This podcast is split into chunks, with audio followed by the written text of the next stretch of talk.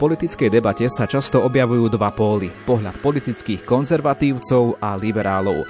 Ale funguje to tak aj v regionálnej politike? Opýtame sa našich dnešných hostí v relácii zaostrené, totiž aj na komunálne voľby alebo voľby, ktoré určili rozloženie síl v samozprávnych krajoch, sa môžeme pozerať z perspektívy veriaceho človeka.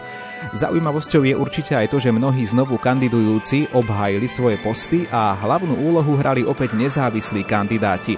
Diskutujte spolu s nami, ak nás počúvate naživo v pondelok 7. novembra, posielať môžete SMS-ky na čísla 0911 913 933 alebo 0908 677 665. Dnešné zaostrené vysiela Ivo Novák.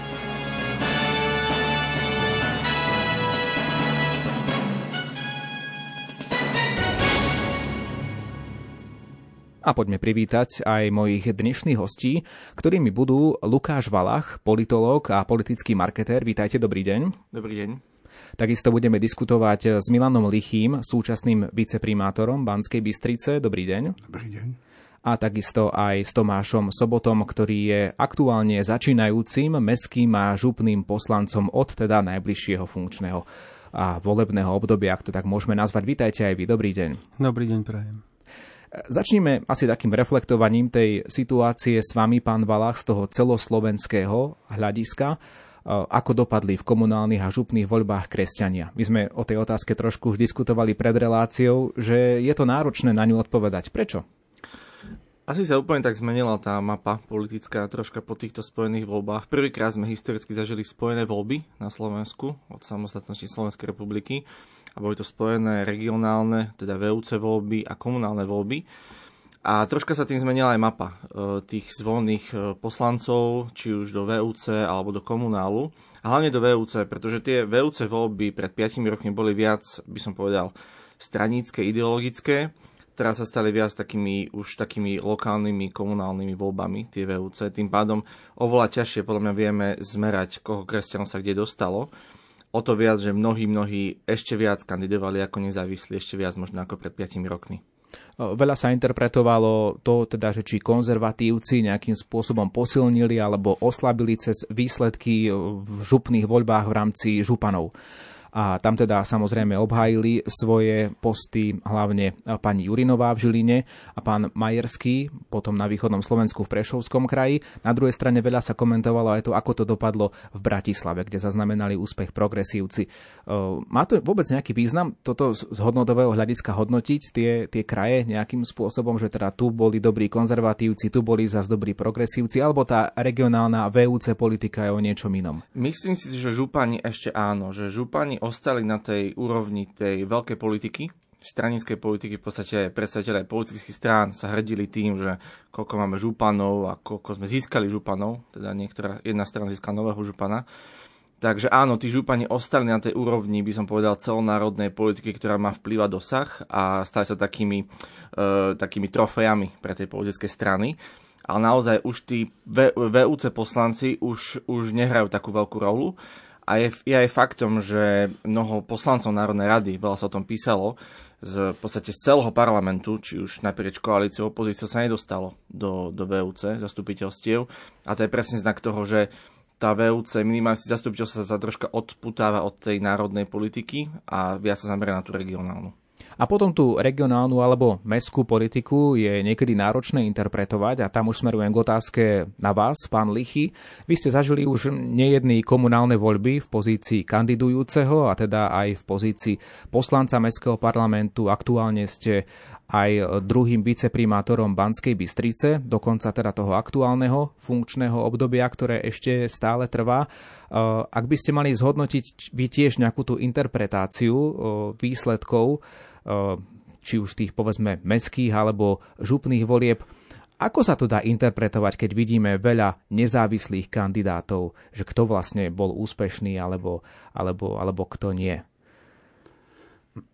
Áno, ja som tiež nezávislý kandidát a, a som zástupca Bansko-Bystrickej alternatívy, to je skupina nezávislých poslancov Mestského zastupiteľstva, ktorá vznikla v roku 2005, čiže má 17 rokov.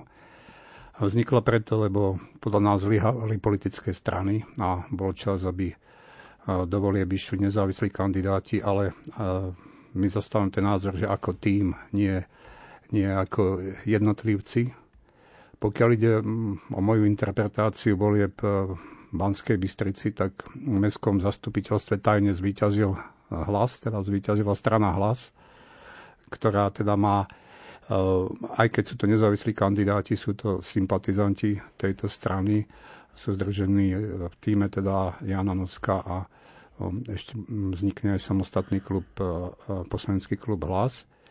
Pokiaľ ide o voľby do samozprávneho kraja bansko bystrického zvíťazil tým. Pred 5, teda 6 rokmi sme zakladali bansko alternatíva plus ďalší taký klub, alebo teda sme Podarilo sa nám prehovoriť nezávislého kandidáta Jana Luntera, aby kandidoval a zložili sme tým okolo neho. Bolo to, no, to dôležitá práca Vierky Dubačovej, Michala Hanzuša a ďalších podporovateľov a ten tým pokračuje ďalej. Samozrejme, súčasťou tohto týmu sú aj e, členovia politických strán. No a toto je veľmi zaujímavé, čo ste povedali. To, to Bystrické totiž to je aj také nadregionálne, celoslovenské, pretože aj v iných mestách máte v mestských parlamentoch kopec nezávislých kandidátov, ktorí môžu mať nejaké to pozadie nejakej politickej strany. Nie je to potom taká finta? V komunálnych voľbách označiť sa ako nezávislý kandidát a nakoniec potom sa stane to, že v tom mestskom parlamente tam sú tiež kluby, ako to poznáme z Národnej rady a tak nakoniec v tom mestskom parlamente sa to vyfarbí nejako celkom inak. Áno, dá sa povedať, že môže to byť aj taká finta na voličov. Teraz e, kandidáti v voľbách neradi e, na seba dávajú nálepku e, politickej strany, ale každý nejakú nálepku má. Ja napríklad mám nálepku bol som v 89. pri zakladaní strany zelených na Slovensku a z tejto strany som vystúpil v roku 2006, keď sme zakladali bansko bystrickú alternatívu ako skupinu nezávislých kandidátov. Mne zostala z toho obdobia téma. A pokiaľ ide o ďalších kandidátov, tak niektorí možno majú aj tri nálepky niektorí majú len jednu a niektorí sú skutočne nezávislí, ale stávajú sa súčasťou nejakých tímov, pretože tak to je v tých zastupiteľstvách nastavené, že vznikajú poslanecké kluby a tie by mali, tie si rozdelia úlohy a fungujú ako, ako tým, ktorý, ktorý e, sa prezentuje aj nejakým programom alebo nejakou, nejakou spoločnou líniou. No a veľmi zaujímavé budú aj odpovede na otázky podobného charakteru ďalšieho hostia Tomáša Sobotu, pretože ste tu naozaj taká zaujímavá zmeska. Vy ste zase možno skôr z toho prostredia nezávislých kandidátov, pán Lichy, a vy, pán Sobota, vy ste už u nás boli kedysi hosťom v rámci teda svojej profesie architekta. Rozprávali sme sa o témach, ktoré sa týkali toho mestského urbanizmu. Ale teda, teraz vstupujete ako nová tvár do župnej politiky a aj do mestského parlamentu v Banskej Bystrici, ale zaujímavé teda je to, že mali ste tú nálepku politickej strany, konkrétne kresťansko-demokratické hnutie. A spomínam to preto, pretože aj viacerí poslucháči Rádia Lumen z toho konzervatívneho kresťanského hľadiska evidujú túto stranu. Niektorí ju majú radi, niektorí nie a polarizuje často aj medzi, medzi kresťanmi táto strana. Prečo ste si zobrali tú nálepku, teda, alebo prečo, prečo, prečo ste išli za stranu, však ľudia vás poznajú, mohli ste ísť aj bez strany, mohli ste ísť kandidovať rovnako ako nezávislý kandidát. Ďakujem za otázku. E, ja by som to e, odpoveď založil na mojom, mojom predrečníkovi, že ten imič nezávislého kandidáta e, je otázne, že nakoľko je relevantný a nakoľko ľudia uveria tomu, že ste naozaj nezávislí. To je jedna vec. Druhá vec je, e, musím podotknúť, že nie som členom, ani som nikdy nebol členom žiadnej politickej strany a teda ani sa nechystám stať členom žiadnej politickej strany na teraz.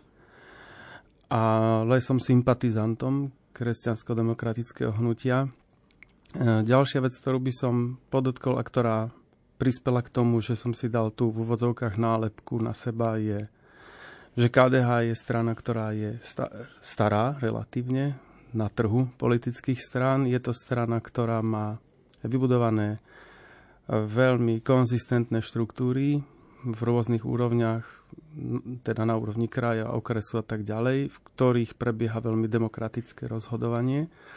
Takže strana mi je sympatická aj spôsobom, akým spravuje svoje vnútorné veci. Nie len tým, ako je hodnotovo nastavená a ako je nastavená teda voči voličovi, voličovi a čo ponúka.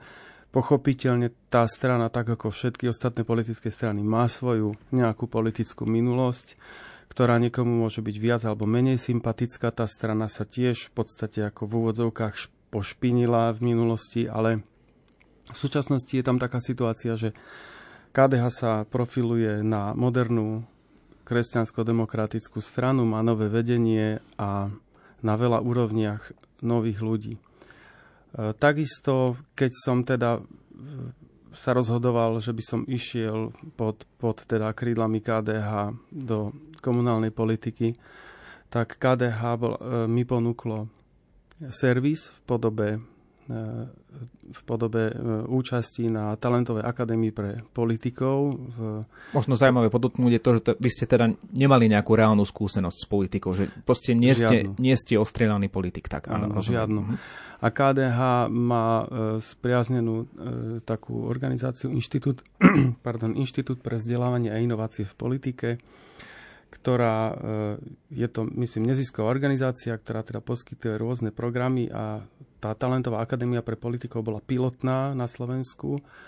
Boli to 4 víkendy, mali sme tam dvoch kaučov. Kaučoval nás jo- Jozef Kokoška, silné stránky, slabé stránky osobnosti, aby sme vedeli teda pracovať so sebou. A takisto nás kaučoval Michal Novota, ktorý je v súčasnosti poradca prezidentky Slovenskej republiky v oblasti politickej komunikácie. Je to politický stratég, veľmi skúsený.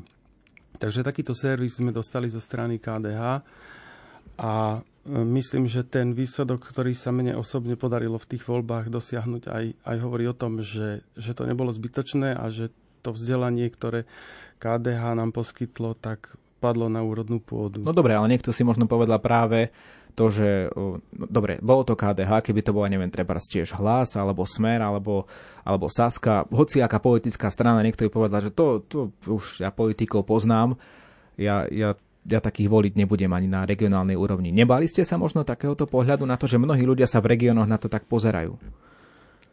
Viete čo, no ako, možno som sa aj trošku akože obával, že, že to, že ide ako nominant politickej strany, môže byť nejakým spôsobom aj kontraproduktívne.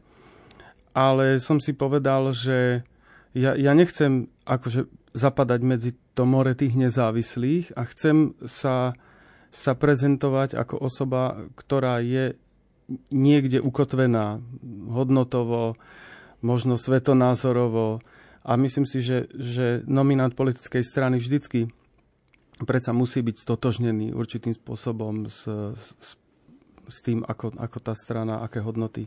A teraz nechcem teda stále hovoriť o tých hodnotách, ale celkovo ako tá strana je vyprofilovaná. Pán Valach, počuli ste dva pohľady, aj od pána Lichého, aj, aj od pána Sobotu. Čo si vy myslíte o tom množstve nezávislých kandidátov v krajskej politike alebo aj v tej meskej, potom samozrejme aj, aj, aj obecnej?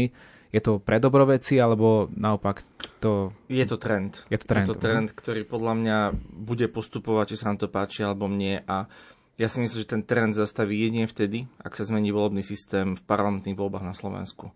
Pokiaľ bude jeden volebný obvod, mm, a to je otázka, či sa vôbec niekedy zmení, či budú tie strany e, Vždy to hovoria strany, ktoré sú v opozícii, že to chcú zmeniť, ale ako náhle prídu do vlády, tak sa nenájde tá väčšina v tej koalícii zmeniť ten volebný systém na, Um, takže vlastne stále máme naozaj jeden volebný, e, volebný systém s jedným, uh, s jedným naozaj volebným, uh, jeden volebný, proste jedno volebné um, pre celé Slovensko. To znamená, že, že kým sa toto nezmení, kým nebudeme voliť poslancov Národnej rady za jednotlivé okresy a kraje, tak stále budú nezávislí trendom v tých regiónoch. A to preto, pretože politické strany, možno, že bol tu spomenuté KDH, možno, že bavíme sa o nejakom smere, alebo v e, nejakých, možno, že ešte v minulosti to bol SMK, e, mali nejaké štruktúry, ale tie nové strany, ktoré vznikajú, nemajú akoby potrebu a nemajú, necítia tú potrebu založiť štruktúry aj, povedzme aj vo Svidníku, aj na Orave, aj, aj, aj na juhu Slovenska, aj, aj, aj v strede Slovenska, nielen nie iba v Bratislave. Takže keď sa toto nezmení, tak tí nezávislí, nezávislí kandidáti budú mať ten príjm v tých regiónoch. Pán Sobota, vy ste teda sa rozhodli vojsť do politiky, ale počet kandidátov, napríklad často sa to stávalo v obciach, tých menších, nebol veľmi veľký a ani v mestách zase nebol až taký pretlak o tie, o tie, o tie funkcie, zastávať pozíciu mestského poslanca alebo, alebo poslanca toho krajského parlamentu.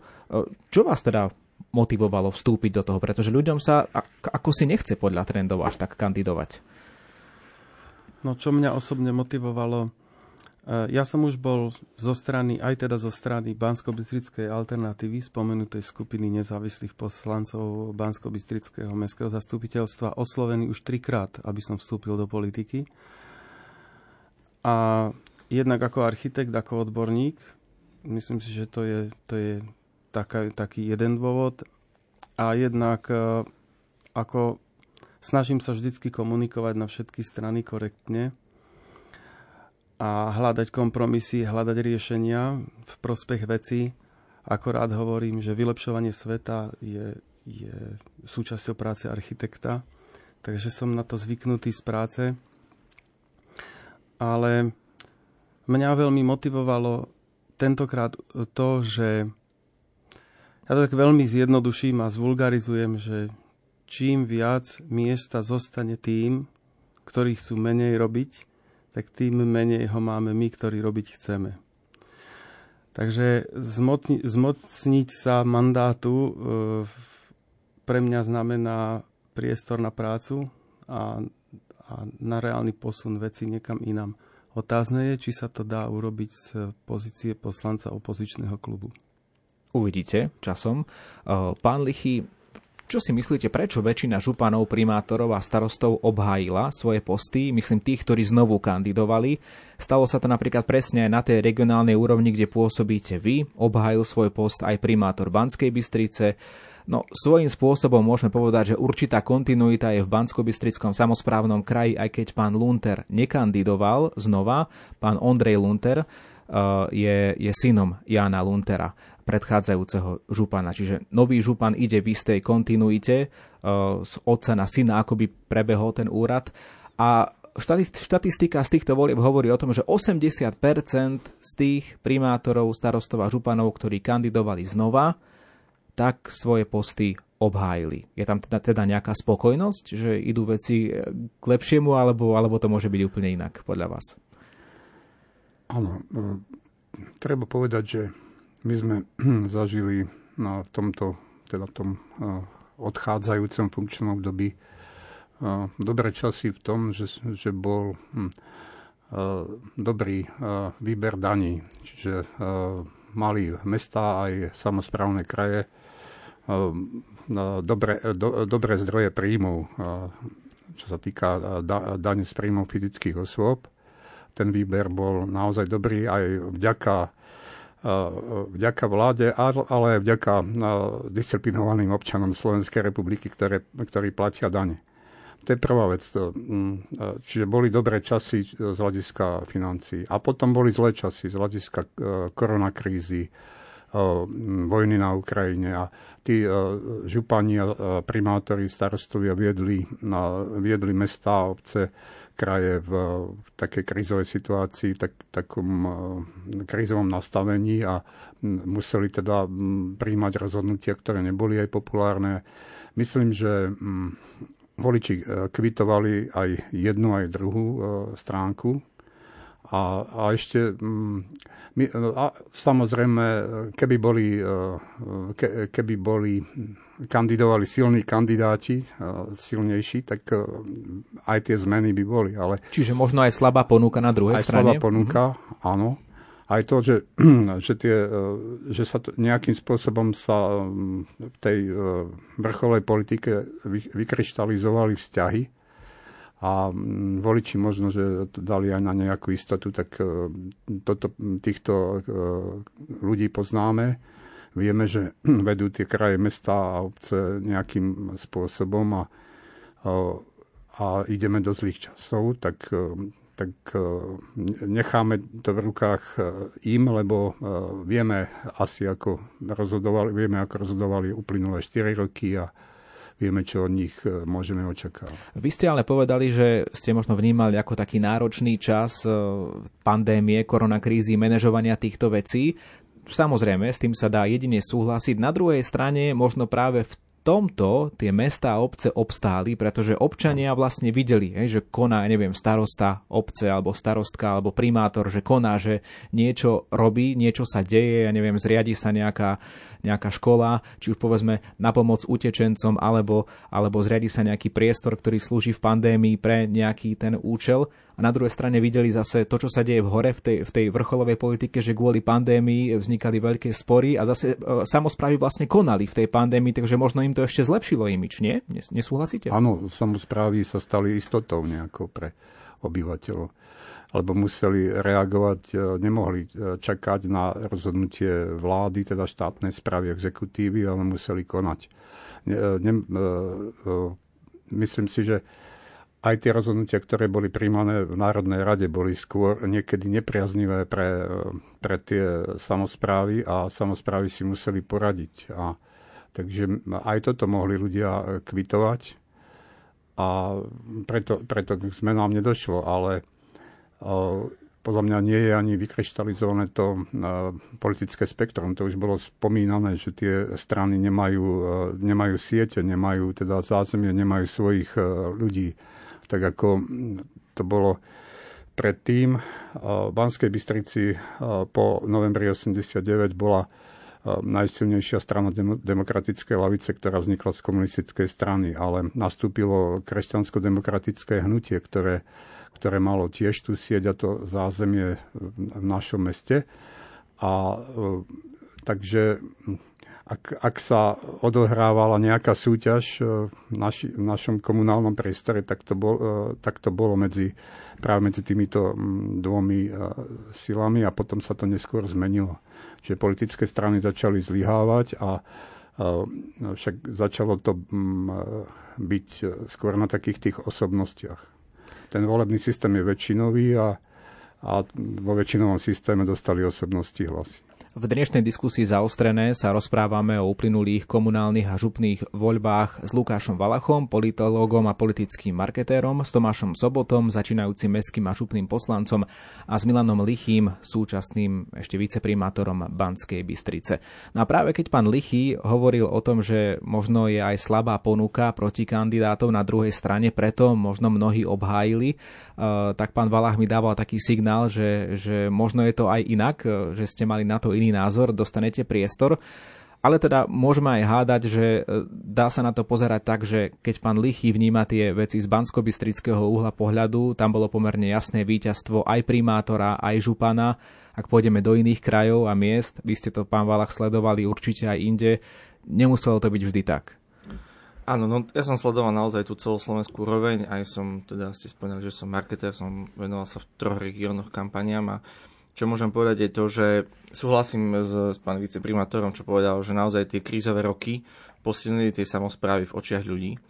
A to, čo ste vypovedali, že 80% bolo znovu zvolených starostov, primátorov, županov, tak je naozaj znakom toho, že ľudia v tých krízových časoch volia keby tú stabilitu. Hej. A naozaj máme na sebou dva roky pandémie, teraz proste vojna na Ukrajine, inflácia, neustále vlastne v médiách sa hovorí o kríze, o problémoch a ľudia úplne tak podvedome volia tú istotu, tú stabilitu a, a v krízach ťažko, neradi vojte zmenu. Hej, radšej, ak niečo funguje, tak nechajte to, nech to, nech to beží ďalej. To je taká jedna vec. Ale čo sa možno doplniť je to, že, že sa malo hovoriť o tom, že naozaj boli spojené voľby. A pre mnohých ľudí bolo náročné sa zorientovať v tom celom, kto kde kandiduje, kto je nejaký nový kandidát, kde vlastne kandiduje, tých, e, ak nerátame teraz Košice a Bratislavu, tak boli ľudia nejakých 4 hlasovacie lístky. V Bratislave a Košice dokonca 6 hlasovacích lístkov, čo je obrovská výzva pre toho voliča naozaj zorientovať a keď má niekde zakružkovať 5, e, 10 poslancov, dokonca napríklad v Žiline sa križkuje 13 VUC poslancov, No keď som teraz niekoho skúšal, že povedzte mi 13 VUC poslancov v okrese, tak akože podľa mňa by takmer všetci pohoreli, vrátane mňa, to je extrémne množstvo. A to je iba jedna kandidátka, zrazu máte voliť 4 takéto kandidátky, vybrať si ľudí. To znamená, že ľudia úplne pochopiteľne volili mená, a aj strany, ale hlavne mená, ktoré poznajú. a, a preto je tam tá 80% účasť. A naozaj, ak boli mesta, obce, kde tí starostovia, primátori zlyhali, tak tam došlo k nejakej obvojne. Ja si naopak myslím, že tej ponuky bolo dosť, že tých kandidátov v tých mestách, obciach, krajoch bolo naozaj veľké množstvo. To bola obrovská príležitosť pre mnohých ľudí vstúpiť do veci a získať v podstate viac funkcií naraz. Ale obhajili to tí, tí matadory. A ja to aj vidím v rôznych mestách, že sa vrátili možno aj tí takí tí predošli matadori, čo niekedy, napríklad vo zvolenie bol znovu zvolený primátor, ktorý bol predtým primátorom e, zvolená, Vladimír Maňka. A nie to iba o primátorov, je to aj o poslancoch v rôznych mestách, ktorí sa vrátili, takí tí, tí, tí harcovníci a v tom možno, že v tom dobrom slova význame, že ľudia chceli tých overených ľudí, ktorí vedia, áno, Jožo, Fero, si aký si, ale ty viem, že ty, to sa môže spolahnúť, že urobíš veci správne. Takže Myslím si, že tieto dve veci, že tie 2,5 roka krízy, rôznych, rôznych kríz a zároveň tie spojené voľby spôsobili to, že ľudia volili tých overených ľudí. Pripomeniem poslucháčom, ktorí nás počúvajú v pondelok 7. novembra, teda v čase premiéry našej relácie, že majú možnosť a príležitosť aj sa zapojiť do našej diskusie cez SMS otázku priamo k nám do vysielania. A to konkrétne môžete poslať sms na čísla 0911 913 933 alebo 0908 677 665. Pán Lichy, ako sa vy pozeráte na to, že tie voľby boli spojené? Bolo to pre dobroveci, alebo naopak e, skôr to bolo kontraproduktívne? No, myslím, ne, neviem, aké sú výsledky, že koľko sa finančných prostriedkov ušetrilo, ale um, došlo k takým E, takým nedorozumeniam, tak ako spomínal e, Lukáš Valach, že vlastne ľudia boli dezorientovaní, bolo naozaj tých, veľa tých e, mien na, na tých veľkých papierových plachtách. A myslím si, že ak by toto malo pokračovať ďalej, tak je potrebné veľa informovať, vzdelávať a, a, a o tom a hovoriť o tom pre ľudí e, doteraz nebolo zrozumiteľné, že čo napríklad tie samozprávne kraje e, robia, aké majú úlohy. V Banskej Bystrici e, sa to, sa to podarilo, že ľudia mali viacej informácií o Bansko-Bystrickom samozprávnom kraji, keď teda z čias Mariana Kotlebu a potom sa podarilo nastoliť zmenu Takže konečne myslím si, že ľudia v tomto kraji vedia, na čo je samozprávny kraj a že na niečo, na niečo je dobrý a, vedia o ňom oveľa viacej. Takže aj, aj tá pozornosť bola väčšia ako inokedy. Ale ja by som uprednostnil, keb, e, asi keby tie voľby neboli spoločné, keby teda, a ak majú byť hm, aj ďalej, tak treba zdôvodniť, že či sa ušetrili finančné prostriedky, či teda sme, sme sa tými voľbami skôr nevysilili, ako, ako si pomohli.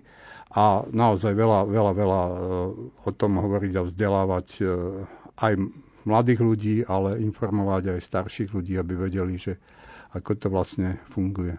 Zaujímavé, lebo ten entuziasmus predtým, keď sa teda rozhodovalo, tak bol jasný. Veľa ľudí sa zhodlo na tom, že áno, spojme to jasné, ušetria sa peniaze a teraz vlastne, keď počúvam aj vás e, v dnešnej relácii a, a takisto aj iných mnohých politikov, tak zdá sa, že už to načenie nie je také, keď je, keď je teda už po tom spoločnom hlasovaní. E, no ale pán Sobota, prejdeme aj k inej téme. Vy ste teda kandidovali za stranu, ktorá sa profiluje kresťanským e, politickým smerom. Vnímali ste nejaké také očakávania od, od veriacich ľudí? Lebo samozrejme, že, že si vás všimli určite ľudia z, z Banskej Bystrice a, a z okolia v okrese, keďže ste kandidovali aj do samozprávneho kraja. Všimli si vás práve tí ľudia, ktorí určite chodia do kostola, zaujímajú sa aj o také nejaké to konzervatívne myslenie v politike, vo verejnom živote. Mali na vás nejaké atribúty alebo nejaké požiadavky v tej kampani, že vás vnímali ako nejakého kresťanského kandidáta? No poviem vám na to, že takto priamo otvorene som to asi ani nevnímal. Že nemyslím si, že sa že tá moja volická základňa, keď to tak môžem nazvať, e, bola v úvodzovkách zúžená na tých ľudí, ktorí treba ma poznajú z toho kresťanského prostredia. Nemyslím si to.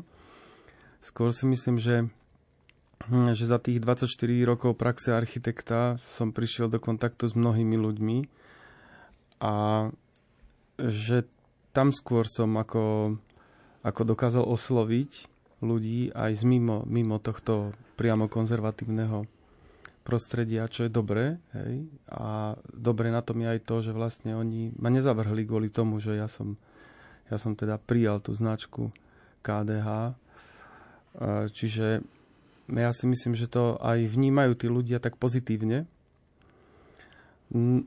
Neviem, neviem celkom odpovedať na to. Ne, zatiaľ som nedostal žiadne konkrétne požiadavky, že, že čo, samozrejme, my máme množstvo podnetov z tej kampane, ktorú sme robili, ale my, ja som sa vyslovene v tej kampani nezameriaval na prostredie kresťanov a katolíkov. Nie, proste ja som v, ani dokonca v, kostolo, v kostoloch sme nerobili žiadnu kampaň, ani žiadnu agitáciu.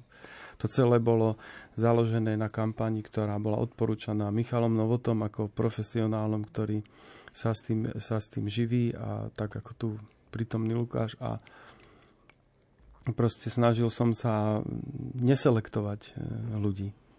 No a tu smerujem k tomu, že či v tej komunálnej politike, e, najprv tú otázku položím vám, pán, pán Sobota, je vôbec teda relevantné mať nejaké tie hodnotové nároky na politikov, pretože viem, že mnohých ľudí z toho konzervatívneho prostredia vyruší, ak vidia napríklad stranu ako KDH eh, v rôznej, naozaj takej nazvieme to rôznofarebnej koalícii, ktorá kandiduje do toho mestského parlamentu alebo spoločne podporí nejakého eh, kandidáta na primátora či primátorku. Takže predsa si myslím, že nejaké to hodnotové posudzovanie tam vždy bude. No, toto ste teraz zaťali do živého, by som povedal, lebo ja sám som bol prekvapený, ako ľudia v komunále toto nevedia celkom dobre rozlíšiť podľa mňa, hej? Alebo to rozlišujú až príliš.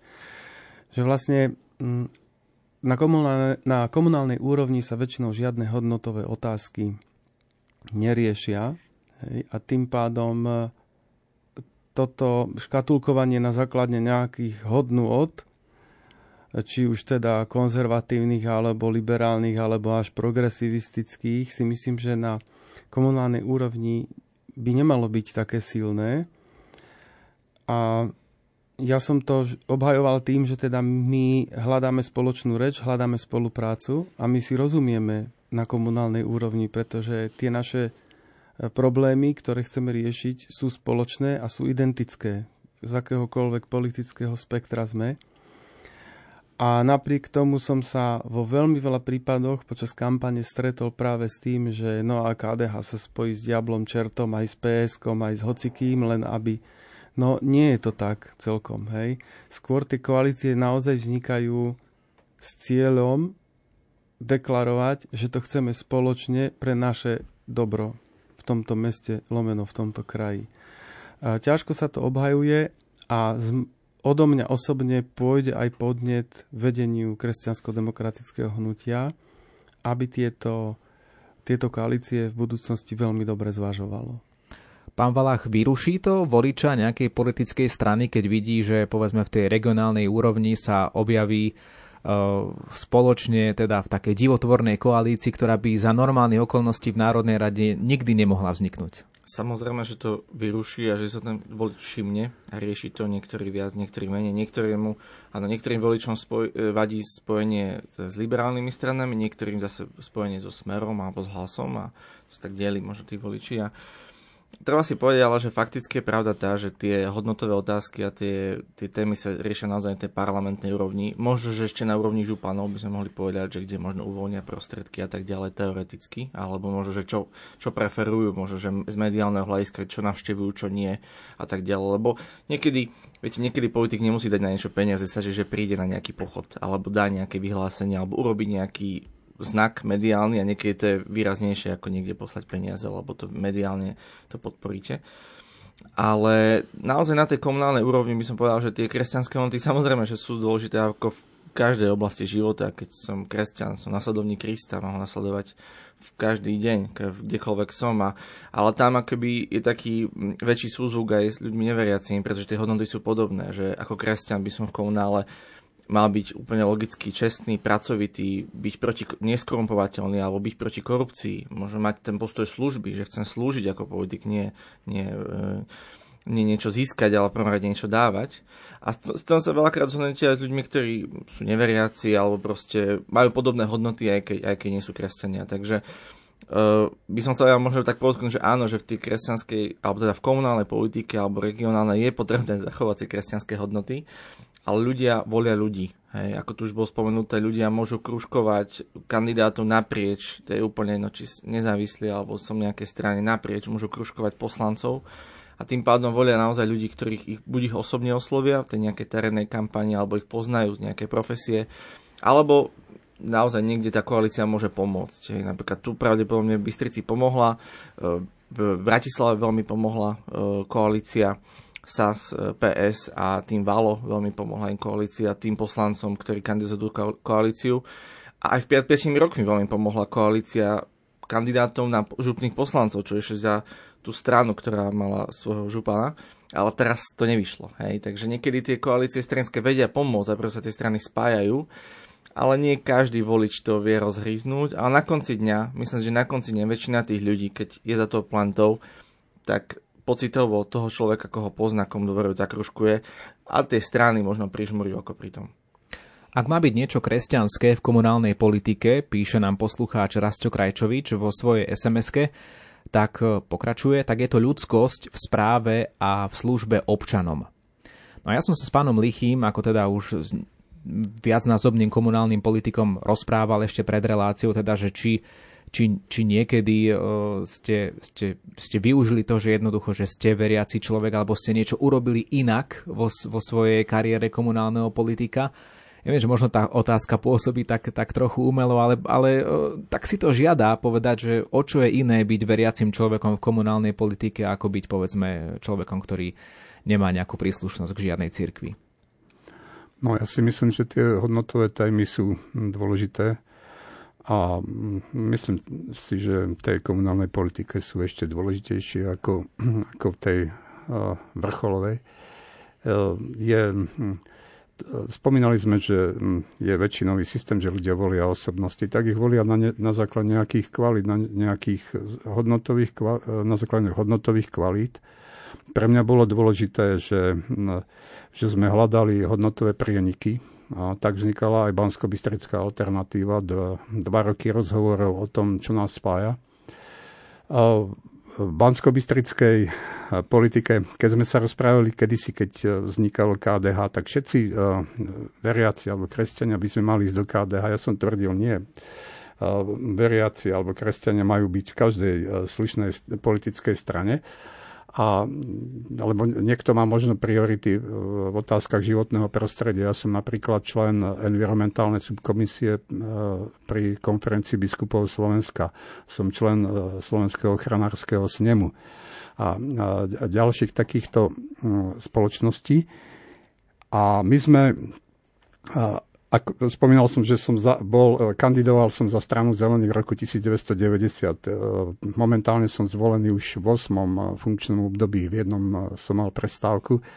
To bolo za vlády Vladimíra Mečiera.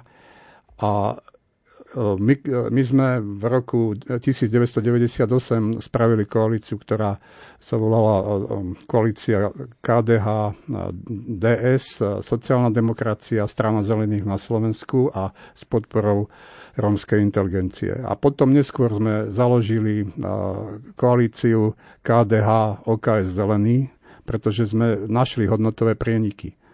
A, a takisto aj bansko alternatíva e, vznikla e, z ľudí, ktorí boli blízko e, KDH, boli blízko zelených a aj tej, aj tej občianskej spoločnosti, čiže aj aktivisti. Takže pre mňa je dôležité, keď tí ľudia sú čitateľní, ktorí kandidujú v tej komunálnej politike, keď majú e, hodnoty, ktoré vyznávajú a ktoré prezentujú na vonok.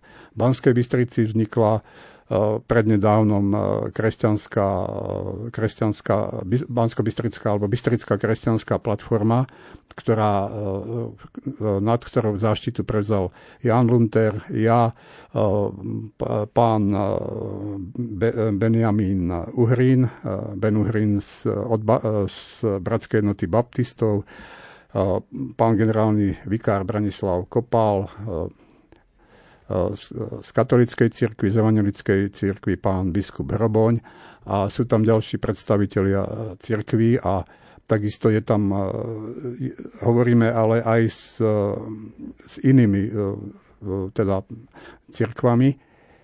A tá, táto kresťanská platforma hľadá témy, ktoré nás spájajú. Je to najmä sociálna téma, pomoc teda tým zraniteľným, e, sociálne odkázaným a ľudí, ľuďom, ktorí sú v núdzi. A sú aj ďalšie spoločné témy.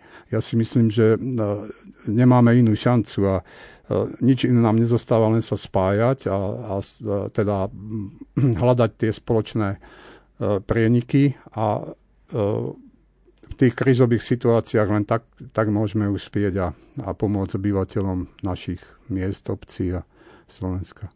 Zaznela tu taká, taká téza o tom, že veci by sa zmenili, ak by sme mali na Slovensku vo voľbách do Národnej rady jeden, nemali jeden volebný obvod. A v sms sa poslucháč alebo poslucháčka pýta, prosím vás, skúste dať návod, ako prinútiť v úvodzovkách politikov, aby zmenili volebný systém z jeden na viac volebných obvodov. No vy ste, pán Valach, tak naznačili, že asi nie je vôľa celkom to meniť. Je to veľmi ťažké, lebo naozaj to počúvame ja neviem, 10 rokov, alebo možno aj viac, možno už aj dva, veľmi, veľmi dlho. Myslím, že vám môžu doplniť kolegovia, že ako dlho to počúvame o tom, že treba vymeniť ten uh, volebný systém, ktorý zavedol Vladimír Mečiar. Uh, je to ťažké, pretože ako náhle príde koalícia, príde vláda, tak sú vždy na iné priority, hej, ktoré treba riešiť, lebo to chce nejakú politickú voľu, nejakú námahu politickú, ktorú treba urobiť. A ja možno tak úsmevne poviem, že ak na niečo má slúžiť referendum, tak možno, že na toto. Hej, že nie na možno, že tých desiatky referendových otázok, ktoré skončia v koši, lebo tie referenda budú neplatné. Ale možno, že toto sú presne veci, ktoré mali ľudia možno, že občiansky pretlačiť a zmobilizovať. Otázka je, že či by to referendum zase bolo platné pri 50% účasti povinnej. Ale ja opravne nemám toto odpoveď, nemám toto odpoveď, ale myslím si, že ak by naozaj bola potom, potom veľký dopyt tak e, žiadny rozumný politik na národnej úrovni by to nemohol ignorovať. Že ak by naozaj veľa ľudí to, o tom, to s tým prichádzalo a hovorilo sa o tom možno v médiách opakovane, pravidelne a bol na to nejaký sústavný tlak, tak by to nemohli tí politici ignorovať. Ale keď sa to tak niekedy tak občas tak iba tak povie, že bolo by dobré, tak to tak zatiaľ asi ostane. Chcete odpovedať, pán Sobota a pán Lichy, na túto otázku o tom jednom volebnom obvode? Ja na to nemám návod. Ja len by som si to veľmi prial. Možno vy vlastne, pán Sobota, teraz keď, keď vchádzate do, do tejto regionálnej politiky, mestskej politiky, naznačili ste teda, že chcete využiť tú, tú vašu, vašu profesiu architekta do tejto záležitosti. Myslíte si, že naozaj budete vedieť zmeniť niektoré veci z pozície poslanca? Nie ste primátor, ste poslanec, ste jeden z mnohých No neviem, tak pokúsim sa urobiť maximum. Ja neviem, aké všetky mechanizmy sú dostupné a uvidíme, že, že čo sa podarí a v čom bude podpora, v čo sa podarí vyjednať, vyrokovať. Ťažko povedať dneska. Mm-hmm pán Lichy, mnohí tak možno očakávajú od tých svojich zvolených zástupcov, že niečo zmenia v tých mestských, obecných zastupiteľstvách, možno samozprávnych zastupiteľstvách. Je tam reálna sila, alebo dá sa nejako spojiť pre jednu, pre jednu ideu naprieč tým, povedzme, mestským alebo krajským parlamentom?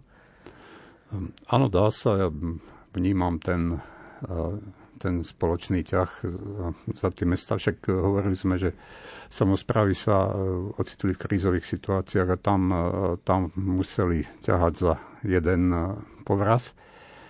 A myslím si, že je dôležitá tá tímová spolupráca, čiže ak sa dá niečo zmeniť, tak to nezmení jednotlivec, ale, ale viac teda poslancov alebo nejaké tie poslanecké kluby, ktoré nájdú spoločné témy a, a východiska.